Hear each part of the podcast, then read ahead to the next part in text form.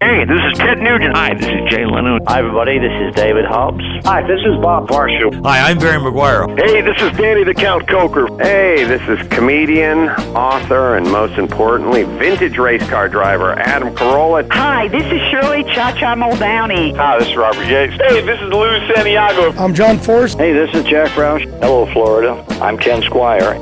Hi, this is Edsel Ford. Hi, I'm Corky Coker. Hey, this is Dennis Gage. Hi, this is Sam Amolo. Hi, this is Janet Guthrie. Hi, I'm Bruce Cohn. Hi, I'm Bob Lutz. Hi, this is Dave McLellan. Hey, this is Tammy Edelbrock. Hi, this is Norm Grabowski. Hey, I'm Dave Despain. Hey, this is Wayne Carini. This is Bill Warner. Hey, I'm Steve Bignotti. This is Kevin Bird. This is Arlen Ness. This is Ed Justice Jr. Hi, I'm Casey Jones. Hi, I'm Paul Kelly. I'm Richard Hutchins. Hi, this is Danny Sullivan. Hi, I'm Bob Bondurant. Hey, everybody, it's Tim Strange. This is Darryl Starbird. Hi, this is Fort Haycock. Hi, this is Ed Iskenderian here. This is Robin Miller. Hey, sports fans, this is Peter Brock here. And you're listening to Nostalgic Radio and Cars. Listeners, this is Robert from Nostalgic Radio and Cars. We all love to eat. Well, I would like to tell you about my friends at the Rib Shack Barbecue on West Bay Drive in downtown Largo. Their menu offers family-sized takeout dinners like delicious ribs, chicken, beef, and pork, or sit-down barbecue dinners, sandwiches, and even desserts. They will also cater your party.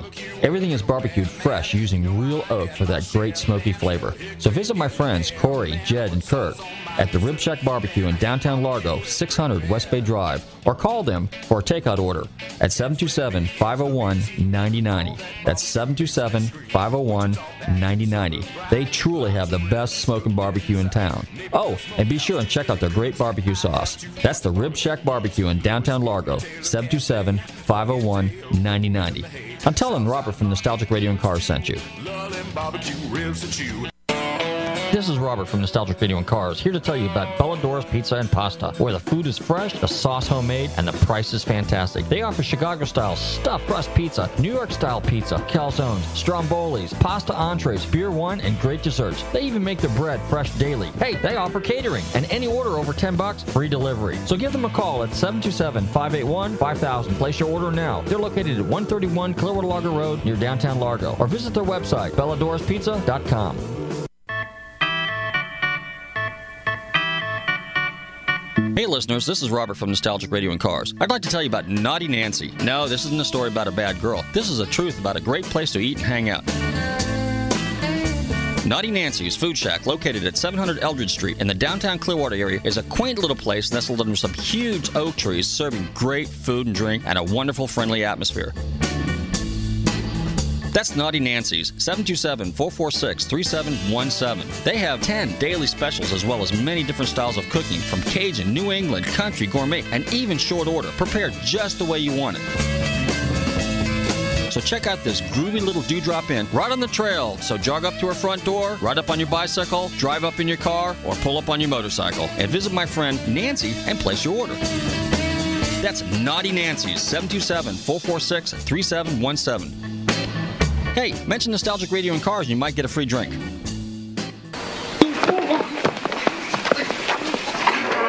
Larry! Larry! Are you crazy? What'd you do that for? Why didn't you tell me this morning I was being canned? I couldn't say anything until it was official! Wait a minute! Wait a minute, guys! Wait! Jeez, you did it, didn't you? You fired these guys after all they contribute. Jack. Ah, don't jack me. After the support. Jack. Oh, man, after the devotion they gave you. You're fired, too. Now, you fired me. I'm, I'm fired? You son of a... No! You what? Not fired. Technically furloughed. Why don't you give me a break? I'm telling you, there's blood all over my slide rule. None of it's yours, Jinx. Oh, come on, come on. Something's gonna turn up. You guys, you guys are terrific engineers. You're too damn good not to catch on somewhere.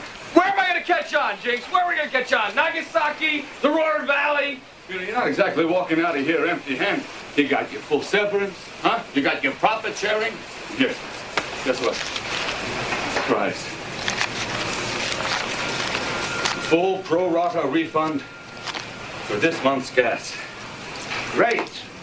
There's only one more thing I want. What's that? Disability! Oh no! Wait, Larry! Oh no! Oh no! Larry! No! Larry! Come on, come on, Larry, come on. Keep that sense of humor, buddy. It's critical. Hey, geez, hold on, hold it. Larry, hey, hey, According to our records, since you and your associates left, production in your division is off by 23%, and costs are up 19%. Do you have any explanation for that? I'm a little confused here. I'm no longer with the company. Uh, I don't know. You might ask Mr. Latham. We have. And? Sorry, Jack. I covered for you guys as long as I could. You covered for us?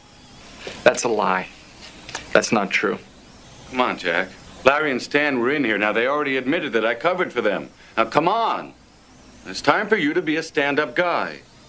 Larry and Stan would say anything you wanted them to say. They need their jobs. You want me to be a stand up guy? Okay, I'll be a stand up guy. I need my job too, but what's going on here is wrong. If I did such a bad job, why did production go down and costs go up after you fired me? Huh? Look, I don't know what this guy told you. I don't know what he does with his books. I'm a car maker. I make cars. I'm not an accountant. But I'll tell you something. I take a lot of pride in my work. Dad? Oh, no, son, son, you're gonna have to get out of here now. This is a meeting. Just a minute, Alex. Daddy's talking. I know that's not real popular right now, you know, taking pride in your work, but I did. I cared. You fired me for it. If you ever talk to my kid like that again, I'm knocking you out. Excuse me, sir. Yes. It's the bat phone. To the bat balls. To the Batmobile. Let's go. Atomic batteries to power.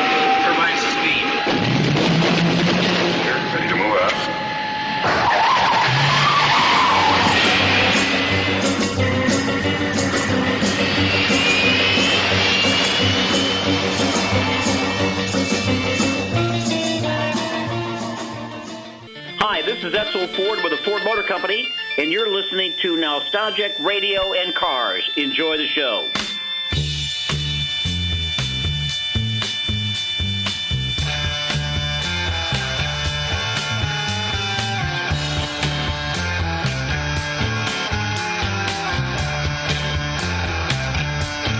Gentlemen, welcome. You're tuned in to Nostalgic Radio and Cars, and I'm your show host, Robert, and this is the five year anniversary show. Hopefully, everybody's tuned in. Run your computers and Google TanTalk1340.com, and you can see us live here in the studio. If you've missed any of our past shows, this is show number 250, I might add, after five years. 250 shows. You can check out our podcast at our website, GulfstreamMotorsports.com. Don't forget to like us on Facebook, Nostalgic Radio and Cars, and Gulfstream Motorsports. How you doing tonight, Pete? Doing great.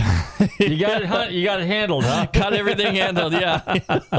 Okay. Your show is very detailed, but I kind of like it. It's kind of a challenge. It makes it interesting. Anyway, in, in the show this evening, I have with me my good friend Dom Forte. Dom and I go way back to the seventies.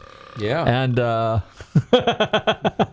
and uh, we're both Shelby guys, both Mustang guys, and uh, welcome to the show, Dom. How you doing? Good, very good. Appreciate you having me on the show. Thank sure. You. Why Thanks. don't you tell everybody a little bit about who you are, real quick? They know who I am, so tell everybody about Forte's Inboard and Auto Connection. Actually, it started out way back when, didn't it? Yeah, my dad started the business in 1956, and um, he was with the uh, Pontiac Motor Division, and um, he came down here from up north and started the business. And um, Are you from Detroit? no, I'm I was born here in St. Pete. Okay, but your dad was no, from my dad. No, he was from Massachusetts. Okay, and he worked for Pontiac. Okay, and then moved down. So Pontiac in Detroit, Michigan. Well, he no, he worked for oh the dealerships. up, up there. He worked on just about everything, but he came down here and he went to the Pontiac dealership to work here at Waldron Pontiac at the time. Okay. And um, he developed a heck of a rec- reputation. And um, one of his customers back in the day, on a handshake, loaned him the money and said, "Start your own business." So he did, and um, paid the guy back in a year, and and now I'm the. Uh, I continued it from '77 when he retired, and my sons are continuing it now. I think they would like to get rid of me out there too. You know? Except that I have a lot of important information for them on a lot of the old stuff that they work on that they never saw before. So, Well, tell us a little bit. Okay, now so you're actually so you started out in as a kid in the '60s working with your dad at the shop, right? yeah, I was born in the shop. We uh, we actually lived in our shop back then Uh-huh. in St. Pete, and um, so I used to. My dad would take stuff apart, and I'd get ball bearings and stuff and use them for bombs for my soldiers and stuff and everything. so got got to work with a lot of this, the, watching him. And in fact, uh, when he used to pull automatic transmissions out, I used to my brother and I would grab him by the ankles. He'd have the trannies laying, hydromatics laying on his chest. And we'd grab him by the ankles on the creeper and pull him out from under the car, and then get the transmission off him because we didn't have sophisticated transmission jacks back then. No kidding. So So he basically had to pull it out, put it on his Yeah, chest. that's exactly he right. He had to manhandle those things. Yep, yep. Oh wow. That's the way it was, and uh, so that's what I grew up with. My brother grew up with. Of course, my brother started his own business off off of that shoot. Uh, my brother used to race all the time. He was a street racer, uh-huh. and um, he was always blowing up his Power Glide in his ¡55 Chevy, and my dad would rebuild it. And after the third time, my uh, dad said, "You know what? It's time for you to learn how to build transmissions. I'm tired of doing this." so my brother actually built a hydromatic for his Chevy back then, and that started him in his business, which is turbo action racing transmissions. He started up in Jacksonville, and that became a worldwide business. Why did he go to Jacksonville? Um, actually, uh, after he came out of the Air Force um, on the GI Bill, he went to college and he got a, his degree in uh, mathematics and electronics. Uh-huh. And um, he got hired by Southern Bell, and their headquarters was in Jacksonville. Southern Bell was that the phone company at the time Yes. back in the day? Yeah. Okay. And so he went to work for Southern Bell, and then uh, uh, my sister-in-law Hallie was from um, Treasure Island out here local. Okay. She was going to the same college that he did in the police administration. They got married and basically um, Stayed up in Jacksonville. Stayed in Jacksonville. He was racing all the time up there, and he had a reputation for a really clean, immaculate car that was always consistent and running an automatic. And guys were saying, "Who builds your transmission?" He said, "Well, I build my own transmission." So they said, "Would you build one for me?" So he started building transmissions in his garage, and uh, he came up with an idea for shift kits, which were kits to improve the shifts on a, your regular street car that anybody could put in. And um, that took off real well, and became you know the business that it is. And he hired me in 71 i left my dad's shop which he wasn't happy about at that time um, and i went to work for him and we uh, we got actually in the day we were got all the chrysler contracts for their racing division and we were building all the TorqueFlites and everything for them and um, and then my dad wanted to retire so i had to make a decision uh, 48 out of 52 weeks i was on the road and racing and Oh, uh, wow. that was Fun get- stuff. it was getting old though Was it? you know a lot of traveling and uh, so I uh, I came back and took over the business. Okay. And he retired out, and um, which was a real surprise to me because my dad was very strong willed in that, and he would never let me do or my brother and I do anything we wanted to do on cars. He hated racing. Oh, really? oh yeah, he didn't see that at all. You leave the car the way it comes from the factory. That's all. Just maintain it. Well, you have a little bit of that in you because you're you try to go by the book. But let me back up just for a second. Okay, so the transmission thing really was something that kind of ran in your family because your dad was kind of a transmission specialist. Yep. So it wasn't. It was just that you guys were kind of exposed to trannies that you kind of went in the transmission direction a little bit, right? Well, my brother did. Your brother did, right? Yeah, I was. My brother was a drag racer. Okay. I was always a road racer. I liked handling. Handling. Okay. So we kind of went different in that direction, but we both love performance. We both love American cars, and that's you know, Okay. that's where we where we came from on that. Take us through the uh, the Chrysler thing a little bit. Now, you guys did some interesting development for Chrysler back in the day, right? Well, Chrysler basically uh, their automatic transmission, the TorqueFlite, had a uh, basic a little bit of a shift problem from second to third gear, where they would lose about 800 RPM on the shift roughly, and uh, so they sent out a notice to all the transmission companies if you could make our transmission shift better, we would potentially give you a, a contract to build our transmissions and valve bodies and stuff. So um, I used to take valve bodies home at night to my apartment, or actually, I was living with my brother for a long time while I was up there. But I, at the time, I had the apartment, and uh, I used to study the valve bodies and came up with an idea that we instituted, and it worked. And um, we did. Uh, it was kind of fun when we went down to uh, uh, DeSoto because they had a lot of the high tech NASA engineers that had got laid off were working for Chrysler in the racing, and I felt like about yay big because these guys knew a lot more than I did. Uh-huh. And um, but it was it was fun. We had we got the contracts and we are building their stuff, and so we had a in the Mopar performance catalogs you would see turbo action and.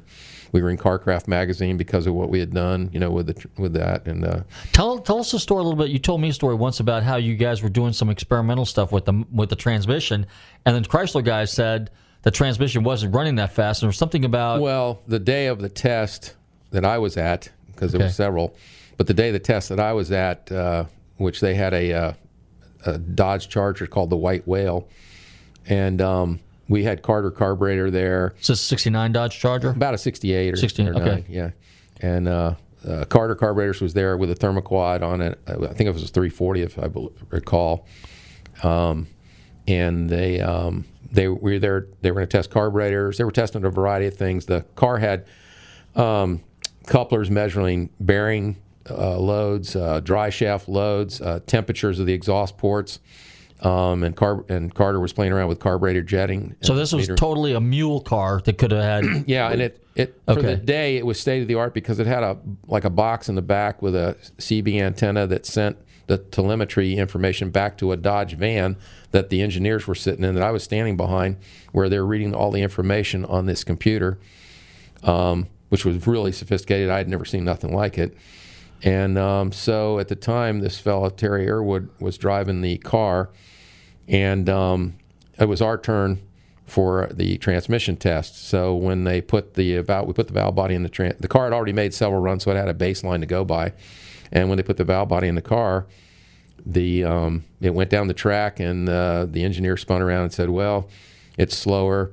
Um, you know, mile an hour, 60 foot, everything was off." And so we were kind of, I was kind of disenchanted and everything. But uh, we're watching, and the Dodge Charger is blasting down the return road, comes right next to the van and says, "Disregard that last run." because he had shifted on what they would normally shift because the trannies didn't shift right away. He would they would shift earlier to hit their red line. So he says, "Let me shift it on the red line," and he did, and of course, it everything was faster, and and so. Um, Now, why was it that they didn't shift on the on the red line before? There was something about that too. Well, uh, a TorqueFlite transmission, and I don't want to get too complicated, but it has a first gear clutch pack, a second gear intermediate band, and it has a third gear clutch pack, and you have an overlap problem, which is going from a uh, band release to a clutch coming on. Okay. And if you make it shift too early, it shifts real hard and takes a nosedive. And if you make it shift too late, it goes into neutral position, spins up, and then shifts. So you got to have perfect timing with the spring calibrations, the fluid flows, and everything to make it shift a nice transition. So basically, we had found out what the problem was with it. It was a, a lack of volume of fluid to make the two items, you know, correctly shift. Um, and we corrected that problem, and of course that cut the RPM down to like 25 RPM loss for a shift versus 800. Yeah. Wow, that's huge. Yeah, it was a it was a big difference, and um, so we applied that theory to a lots of the transmissions, from the Fords to the GMs and everything that what we had come up with, and then I wanted to come up with a unique name for the new uh, Company. valve body and stuff, and um, so my brother had this uh, company sit down with me. I can't remember the name of the company now. And uh, we were doing, he was doing drawings and everything, and I wanted to call it the cheetah valve body because I always liked the cheetah, the car actually, and the cat because it was the fastest land cat. Okay. So we came out with the cheetah valve body, and I wanted the, I had this picture in my mind. I wanted a ball of, I wanted a cat running with flames coming off his feet and have the cheetah logo in the bottom, cheetah turbo by turbo action. Okay. So, so that's what we did, and that's Oh, it did. It was, that was the actual name. Yeah, Oh, yeah. really? Where'd the name Turbo Action come from?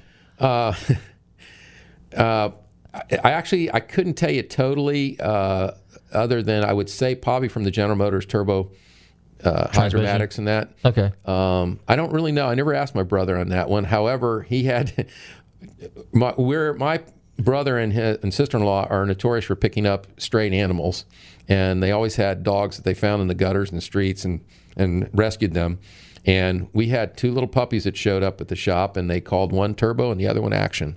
Oh, really? Yeah. So I know the two dogs were named that, but I don't know where he came up with the uh, the Turbo Action. Actually, when he first came out, the decals all said uh, transmissions Turbo Action by Forte, or our name. Hmm. Well, everybody would call in asking for a Forte transmission, and he didn't like that, so he took the by Forte off of it and just left it Turbo Action. Oh, okay.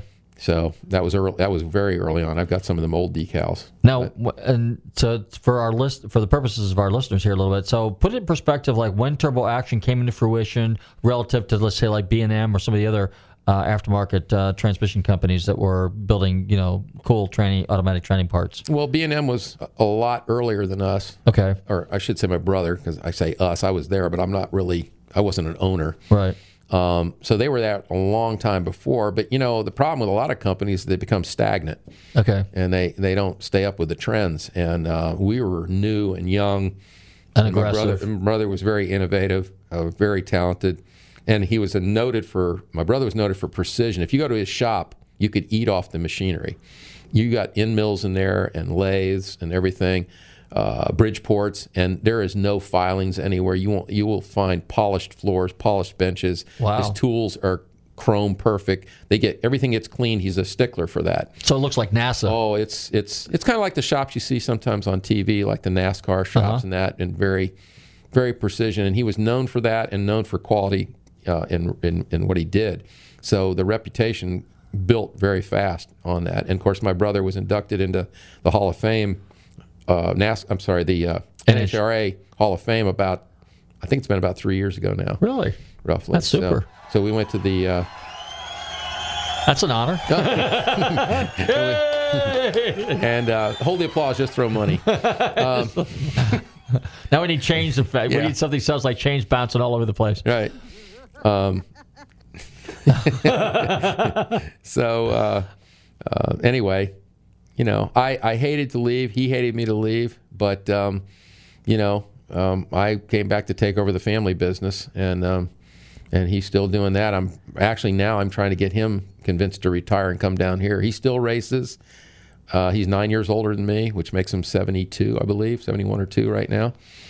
And um, so no, he still has his 55 Chevy he too. still has his 55 Chevy. Used to street race down here with a tunnel ram and two fours.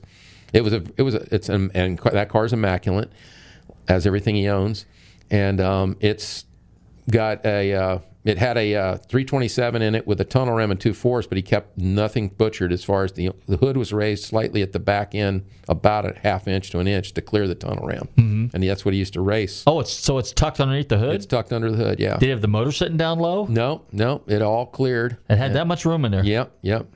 And uh, and he raced that for quite some years, but he found a uh, '69 Camaro. I don't remember what year, and uh, it was already a race car that he bought. It's it's an RS, so it's got all the trick interior, deluxe interior, the wood grain, and he didn't butcher any of it. It's still all original inside with a roll cage, uh, tub the rear wheels, of course. Um, it's a I think it's a super stock J automatic. Um, I think it turns around 10 sixes or somewhere in that Uh-huh. area. Uh, never, not necessarily the fastest car out there, but again, very consistent. Consistent.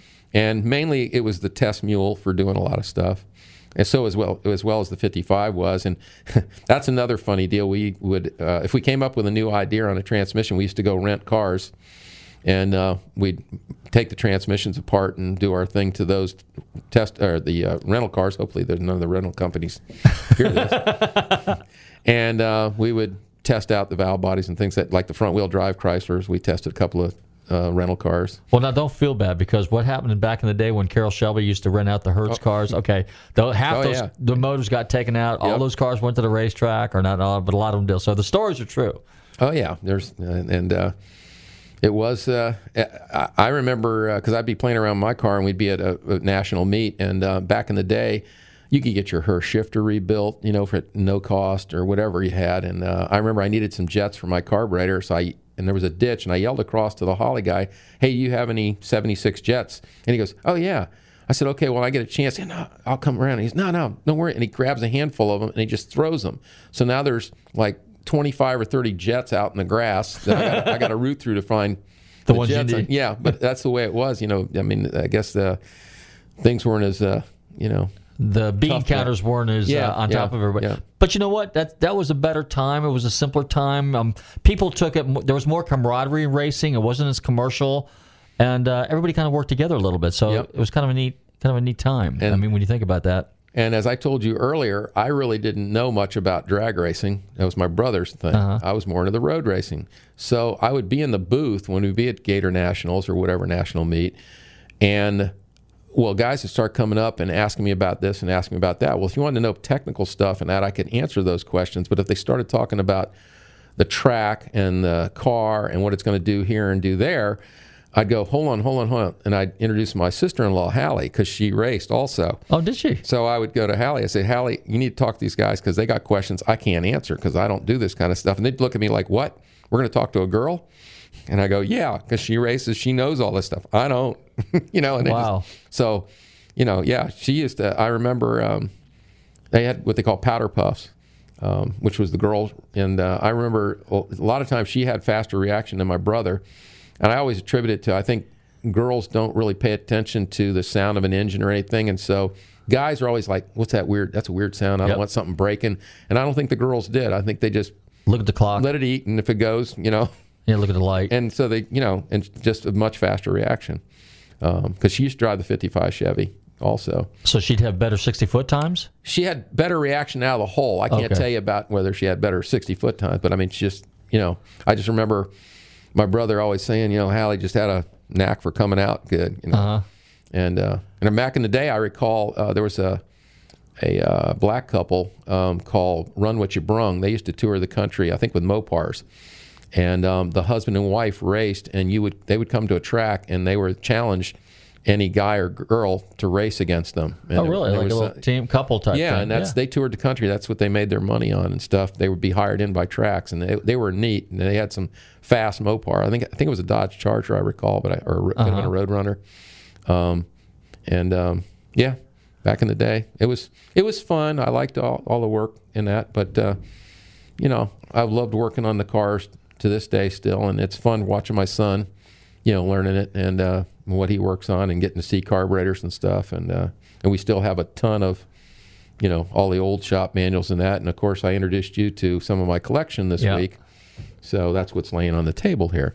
Well, tell us a little bit about uh, how you got in. Uh, see, you didn't go the Chevy route. You went in the Ford. So how that how that come to actually, fruition? I did go the Chevy route Oh, because did? I learned how to drive on my brother's 55, and my dad had a 65 El Camino 327, 300 horse, four speed, bucket Really? seats, console. It was like an SS El Camino, Yeah. and I and it was a teal, uh, same color. If you've seen my 65 Mustang, same color as that actually, and that's what I uh, when I went from the 55, I was driving my dad's El Camino, and uh, and I loved it. I mean, and I was and I actually was drag racing to a certain extent on the street with Street this car. racing. Okay. You know, and um, my dad. Um, the next thing I know is uh, an old couple. Uh, uh, the husband had passed away, and she had they had a '61 Falcon, and um, and he paid 75 bucks. It had a 170 cubic inch, six cylinder, three on the tree, three on the steering column, which we called three on the tree. Oh, on the route. On the route. Yeah, on okay. the route. and it was a four door deluxe. It had the extra chrome, you know. okay. And uh, so here's this Econo box, old person's car, and my dad comes over and he says, "See that car? That's your new ride. You're getting out of my El Camino."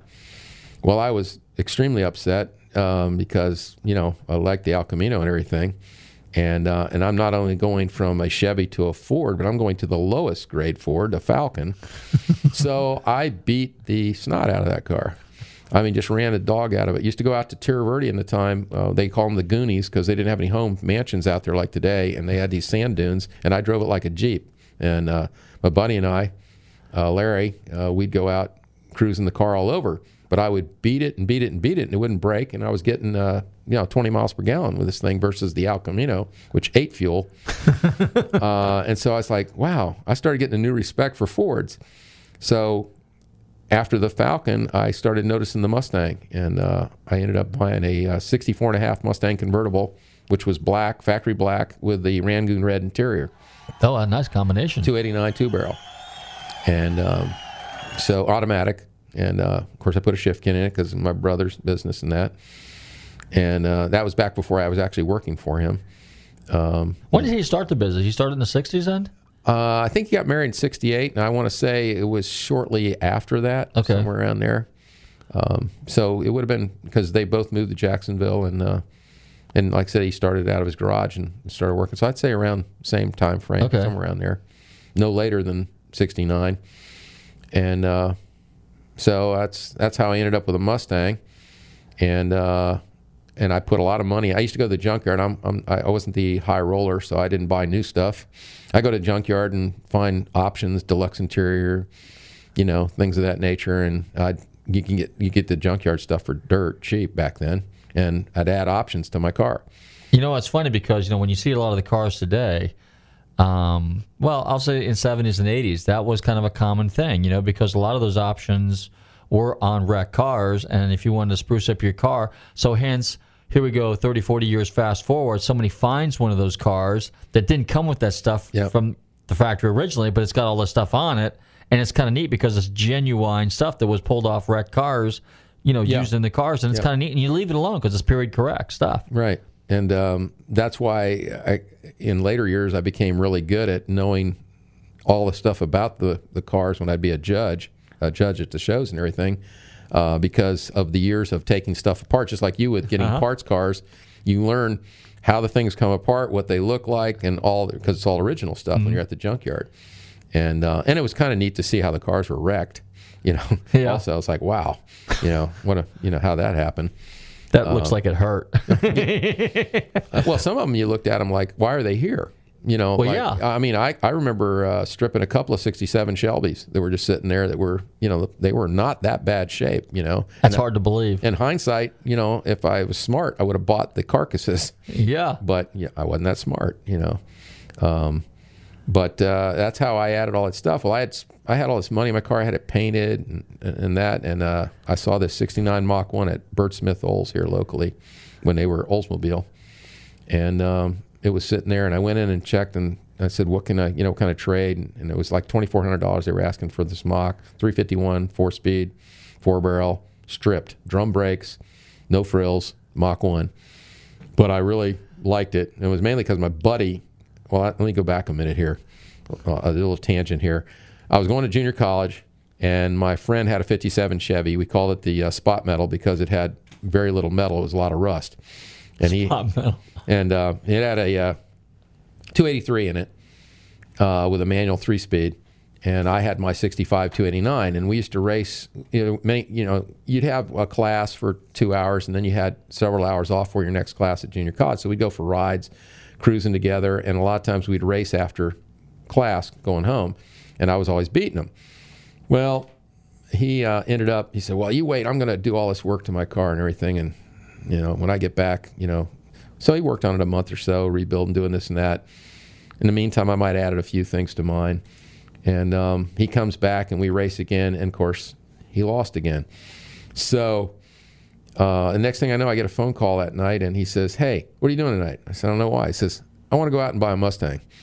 Hey, will you go with me?" So I went with him, and he bought it. He ended up buying a '69 Fastback with a 302 three-speed stick, and I really started liking the car. It was just a neat car, and that's when I was looking at 69s, which I fell in love with, and, and I bought the '69 Mach One. But my dad threw a fit because I had spent all this money on my other car.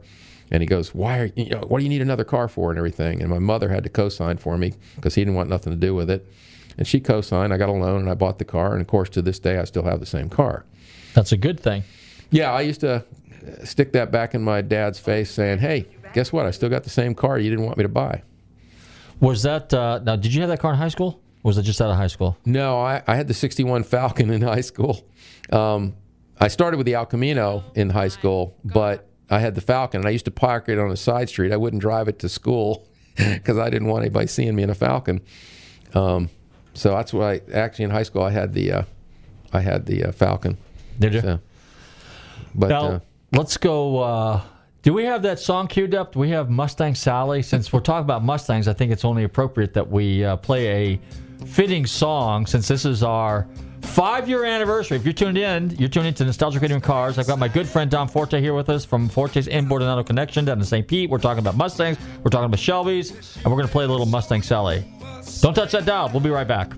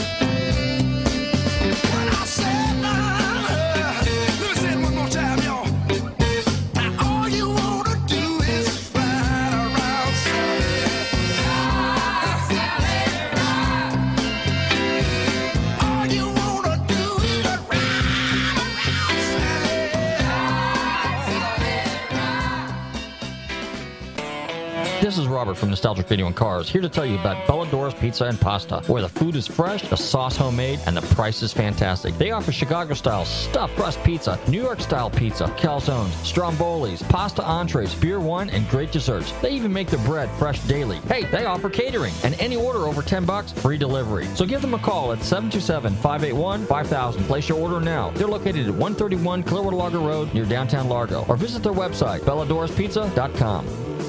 Hey listeners, this is Robert from Nostalgic Radio and Cars. We all love to eat. Well, I would like to tell you about my friends at the Rib Shack Barbecue on West Bay Drive in downtown Largo. Their menu offers family-sized takeout dinners like delicious ribs, chicken, beef, and pork, or sit-down barbecue dinners, sandwiches, and even desserts. They will also cater your party. Everything is barbecued fresh using real oak for that great smoky flavor. So visit my friends Corey, Jed, and Kurt at the Rib Shack Barbecue in downtown Largo, 600 West Bay Drive, or call them for a takeout order at 727 501 9090. That's 727 501 9090. They truly have the best smoking barbecue in town. Oh, and be sure and check out their great barbecue sauce. That's the Rib Shack Barbecue in downtown Largo, 727 501 9090. I'm telling Robert from Nostalgic Radio and Cars sent you. Have you ever listened to a talk radio show and said, I could do that? Well, you're right. You can, right here on the Tan Talk Radio Network. Your Tan Talk program will include a professional engineer to handle every technical aspect of your program, professional talk and recording studios, four telephone lines to take live call ins and conduct live interviews, even the ability to do live remote broadcasts. Not only will your program be aired locally in Tampa Bay, you'll be streamed live worldwide across the internet in audio and video. When you sign off, you'll receive an audio CD or MP3 copy of your program, which can be duplicated and distributed. In addition, you can archive and podcast this copy of your program on the internet for download and playback. Ready to explore the exciting world of talk radio? Here's the next step. Hey, Tampa Bay, listen up. You can have a one hour program on the Tan Talk Radio Network for less than the cost of one 60 second announcement on many local radio stations. We will put your program on two stations in Tampa Bay, AM 1340 and AM 1350. The cost? Less than a 60 second announcement on many Tampa Bay stations. Get the facts by calling Lola Jean, the broadcast queen, at 727 510 7622. That's 727 area code 510 7622. Call 510 7622 now and reserve your Tan Talk Network program. Hey listeners, this is Robert from Nostalgic Radio and Cars. I'd like to tell you about Naughty Nancy. No, this isn't a story about a bad girl. This is a truth about a great place to eat and hang out. Naughty Nancy's Food Shack, located at 700 Eldridge Street in the downtown Clearwater area, is a quaint little place nestled under some huge oak trees, serving great food and drink and a wonderful, friendly atmosphere. That's Naughty Nancy's, 727 446 3717. They have 10 daily specials as well as many different styles of cooking from Cajun, New England, country, gourmet, and even short order, prepared just the way you want it. So check out this groovy little dewdrop inn right on the trail. So jog up to her front door, ride up on your bicycle, drive up in your car, or pull up on your motorcycle and visit my friend Nancy and place your order. That's Naughty Nancy's, 727 446 3717. Hey, mention Nostalgic Radio and Cars and you might get a free drink.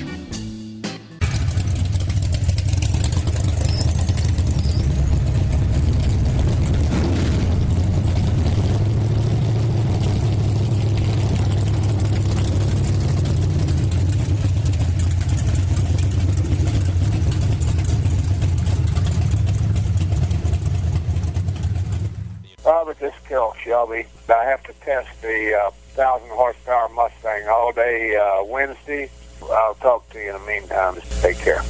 That That's cool. from the man himself. Yeah, that was cool. He was on the show about uh, how about four years ago? It's hard to believe. Been four years since he passed away. Anyway, all right. So let's talk about uh, some of the stuff we're let's, since we're talking about Mustangs and Shelbys and stuff like that. What are some of the what's some of the strangest cars or, weirdest, most interesting cars that you've worked well, on? Well, let's first say I'm actually pro-American. That's I good. Like, I like all American muscle cars. I just happen to have a reputation for the Mustangs. Okay. But the funny part is, over the years, I've primarily worked a lot of Corvettes. Really? Um, and Mopars. Um, but uh, unusual cars over the years. Uh, I had a lady Um, well, I had a, a, a mailman that had a 1956 Cadillac two four barrel factory car, two door hardtop, which uh, and it was and that was the way it was. And you have to bear in mind at the time. Um, in '57, when they were all racing each other's Corvettes and, and T-Birds and stuff like that, uh, the government came in and said, "We want all this racing stopped by the manufacturers because kids are getting killed and it's bad influence." So everybody was supposed to abide by these rules, and uh, Ford did strictly, but GM continued on what they called police packages. So you would have Pontiacs with tri powers and Cadillacs with two fours, and you know all the various different divisions had these police package engines. So, So, that's how they camouflaged it a little bit. yeah, and so it's kind of backdoor to the racers, and that's what they did, and that's when Ford started in the '60s with the total performance years that they came out with. Was they were tired of not, you know, they were abiding by the rules. You know, they had their plain Jane stuff and everything, and so they got back into the racing. And uh, of course, the government, I guess, looked the other way because you know it was always the theory was race on Sunday, sell on Monday. So that was one of the unusual cars. That Cadillac, it just I always look at it like, why would a Cadillac have two four barrels? Then I had a lady that had a canary yellow '64 Electra 225 V8 with two four barrel Rochesters on it, and I'm going again. Here's this four door Electra with two fours. Thought that was strange, and then um, I had a lady that drove me crazy. Yeah, I think we got a commercial there in the background. Yep, that's 1969. Oh yeah. Only Mustang makes it happen. That's that commercial.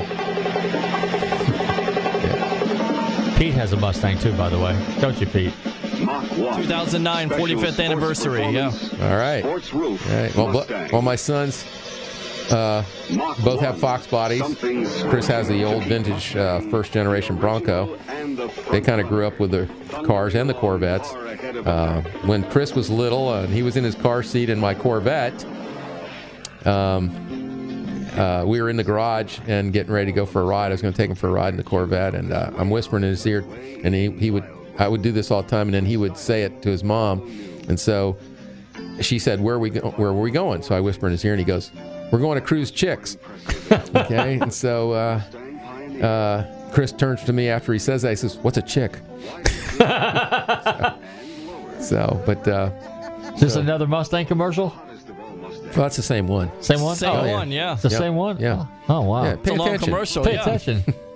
Uh, I have ac- actually I have all these commercials on video. You can actually watch them because I've collected all that over the years.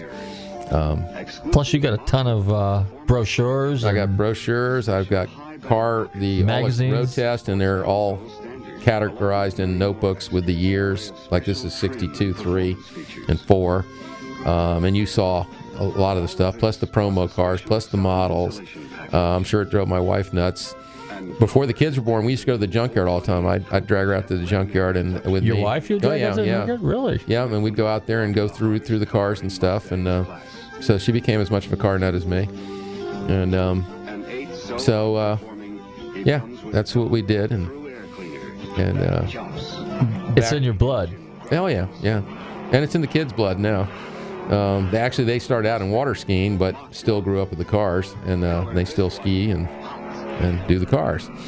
Um, and of course, Chris has his new son Dylan that was just born April fourteenth. Congratulations, you're a grandpa now. Yeah, yeah, yeah. And uh, so I don't know uh, if Did he come out with a steering wheel in his hand? N- n- well, uh, actually, they came to the shop with a uh, before he was born with a little uh, baby outfit that had the Forte's logo on it and everything, and brought that and laid it out, and that was there to introduce us that that his wife was pregnant.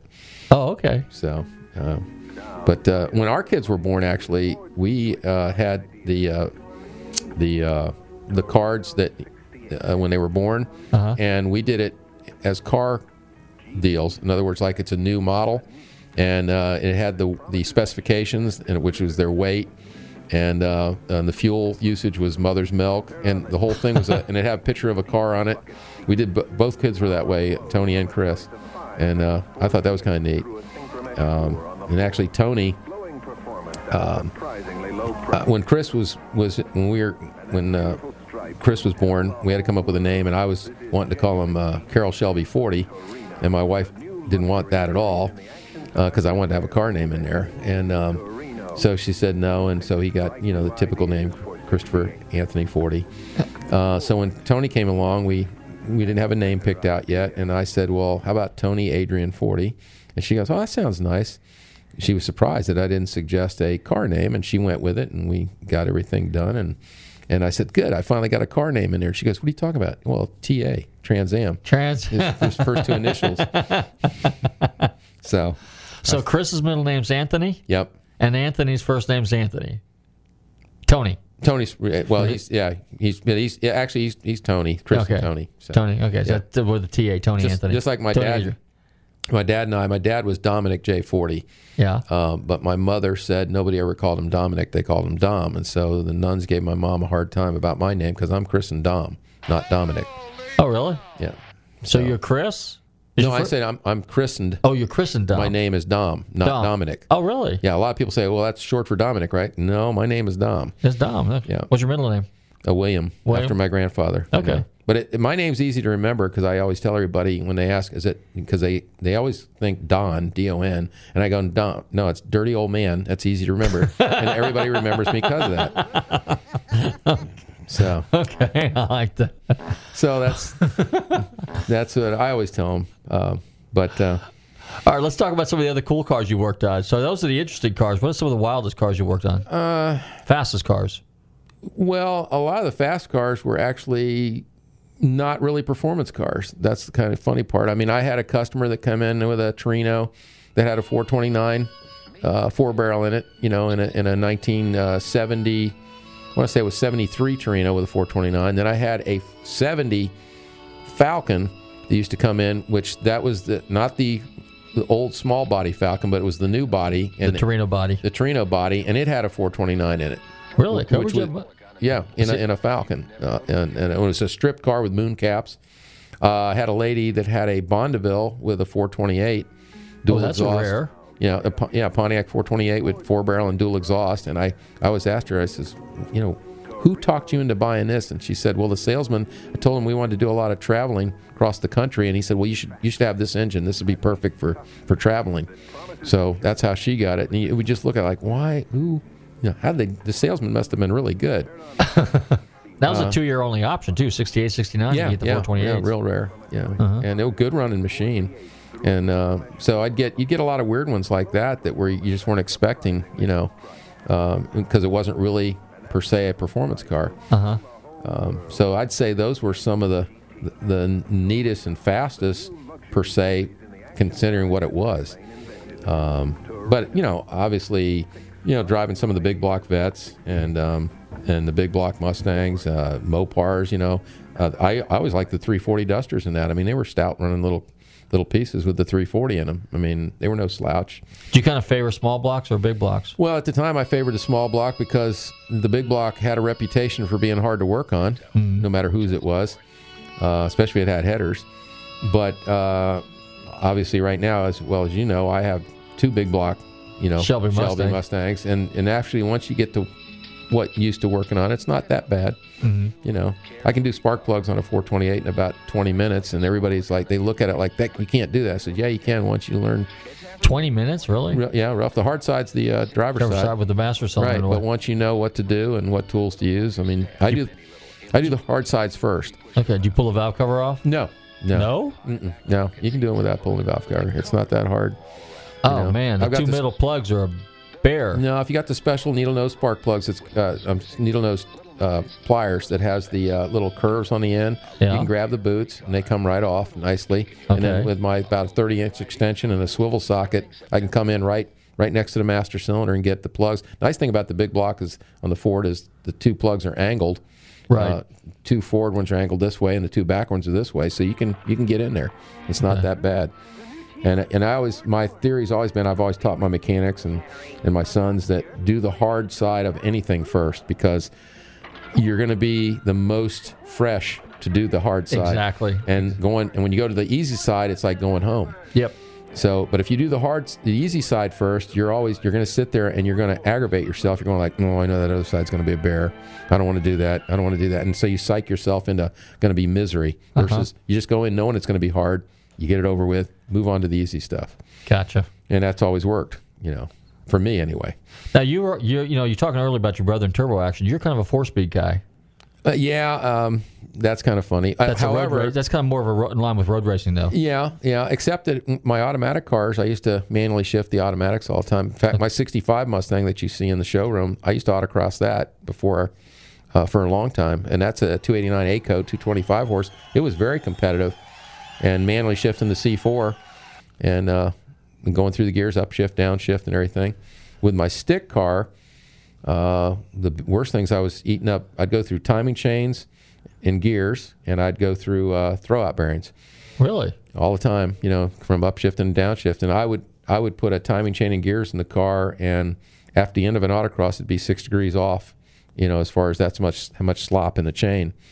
And I ended up putting a Pete Jackson gear drive system in it, which has been in there for years. That's what's in there. Yeah, and that's also That's in a direct drive. the, the one you the KR you rode in. That's got a that's got a gear drive system in that. That doesn't have a timing chain and gears. Really? Yep. Interesting.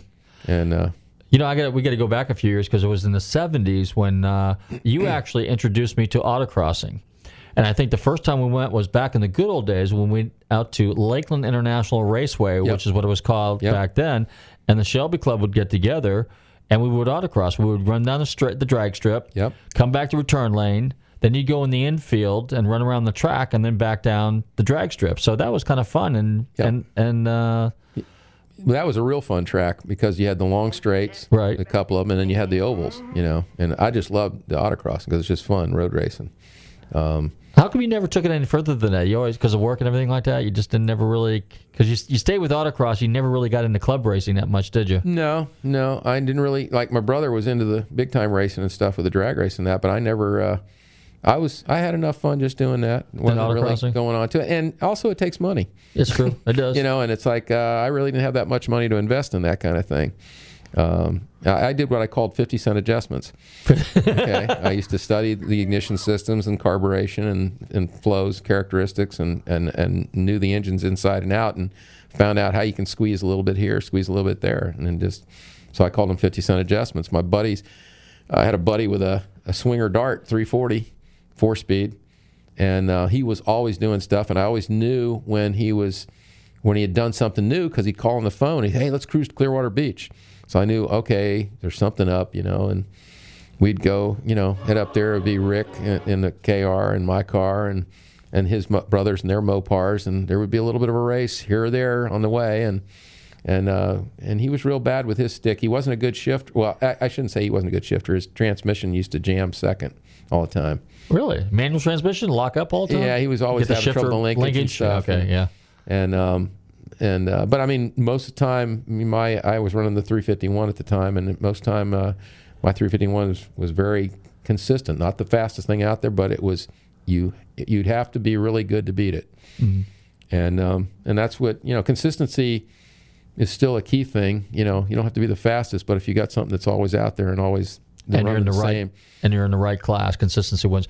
Dom, we got a few minutes left. Why don't you talk a little bit about Fortes Automotive and some of those things that you specialized in down there? Well, what we specialize in is um, You're mainly- located where? You're in Pinellas Park. Yeah, we're in uh, Largo, Florida, actually. Okay. Um, Go ahead and plug your we're website. on- You- We're at 11495 66th Street, Largo, which is just north of the Bryan Dairy Overpass. And we moved there in 2005. Like I said, we've been in business since 56. And, and now my sons are involved, and we do full restorations, but we specialize in the mechanicals of the car, making them, most of your restorations look beautiful, but 90% of the time they don't run like they're supposed to anything we turn out it's going to it's to run right you know as far as most people don't know how to do carburation. We still have the old fashioned scopes. I, have, I in fact i have an old gm scope sitting there that it's sitting in the corner which i use periodically. But uh, most of that equipment is from the 1970s and uh, and it's perfect for the old stuff. Now that's to say we don't do the late models because we do a lot of resto mods with injected motors and that and i have a lot of the electronic stuff for that uh, so we, you know, we do a variety of suspension work, you name it. But we make if the guys want them to handle, we make them handle. If they want them to perform like they're supposed to, economically, run proper, that's what we specialize in. You're a big proponent because you have all the factory manuals from the day. You have all the factory dealer and manufacturers upgrades. In other Yep. words, all the so you try to keep everything as close to factory specs, even from a high performance perspective as well. Correct? Yeah, mainly because I feel the OEMs had the engineering behind it, and that's not to criticize any of the aftermarket items, but the OEM stuff, we know it was tested Uh, and it could, and a lot of the OEM stuff actually was from the high performance manufacturers, but it was built to their specifications. And so I always was a firm believer in find out what the manufacturer uses and go with that. You know, um, especially like you'll see an article on, say, a Chevrolet 350 L48, 180 horse, if I have enough time for this. Um, and uh, keep going, keep going. Yeah, and the uh, uh, these guys will say they changed an intake manifold and a carburetor and they're advertising 300 some horsepower. And I'm going like, well, you know, the LT1 was 365, 370 horse back in the day, and it's like you got to have everything it's got from the factory first before you can, you know, get to that 370, 365 horse. So, uh, you know, it always amazed me that you could say you did this and that, and you're claiming only 10, lo- 10 less horsepower. Well, it's like it doesn't add up. That's why I always recommended build exactly as best that, and then you can add from there. But the factory still had the best, you know, the best in my opinion. Okay. Uh, and dependable. Okay, so why don't you go ahead and pl- we got about uh, 30 seconds. Just go ahead and plug Forte's inboard auto connection. Did I yeah, say right? Yeah, we have the inboard part is we sell ski boats. Okay. And uh, my youngest handles all that. Um, we handle the Taiga brand, which is, as far as we're concerned, the finest brand on the water for the sports, and it does everything. And it's fortesinboardconnection.com. Dot correct? com. And the phone number? Uh, 544-6440 is the office number. Um, and there's a 1 800 number, but you'd have to see it on the website. I don't even know what it is, to be honest with you. Okay. the 1 800. Sorry about that. That's okay. Dom, I want to thank you very much for taking some time out. Definitely going to come on again sometime. We need to do this game. We'll talk a little bit about the old days. In the meantime, I want to thank all my listeners for tuning into Nostalgic and Cars. This is our five year anniversary. I want to thank everybody for tuning in. Be sure to tell your friends to tune in every, let's see, it's Tuesday, right? 7 p.m. here on the Tan Talk Radio Network, AM 1340. Don't forget to check out our website, GulfstreamMotorsports.com. Again, if you missed any of our past shows, go to our website, Nostalgic Radio and Cars. In the meantime, again, everybody stay safe, drive carefully, and love your family. And we'll see you some of the congratulations on your five years. Thank you very much, Dom. You do an excellent job. Thank you. Take care, everybody. to the other side. Bring on through to the other side. Bring on through. Oh telling tales out of school, but there's a feller in there who'll pay you ten dollars if you sing into his can. Downtown Dave. I'm not here to make a record, you dumb cracker. It broadcast me out on the radio. WTAN, Clearwater, Tampa Bay. WDCF, Dade City, Tampa Bay. WZHR, Zephyr Hills, Tampa Bay. Listen. You dumb cracker.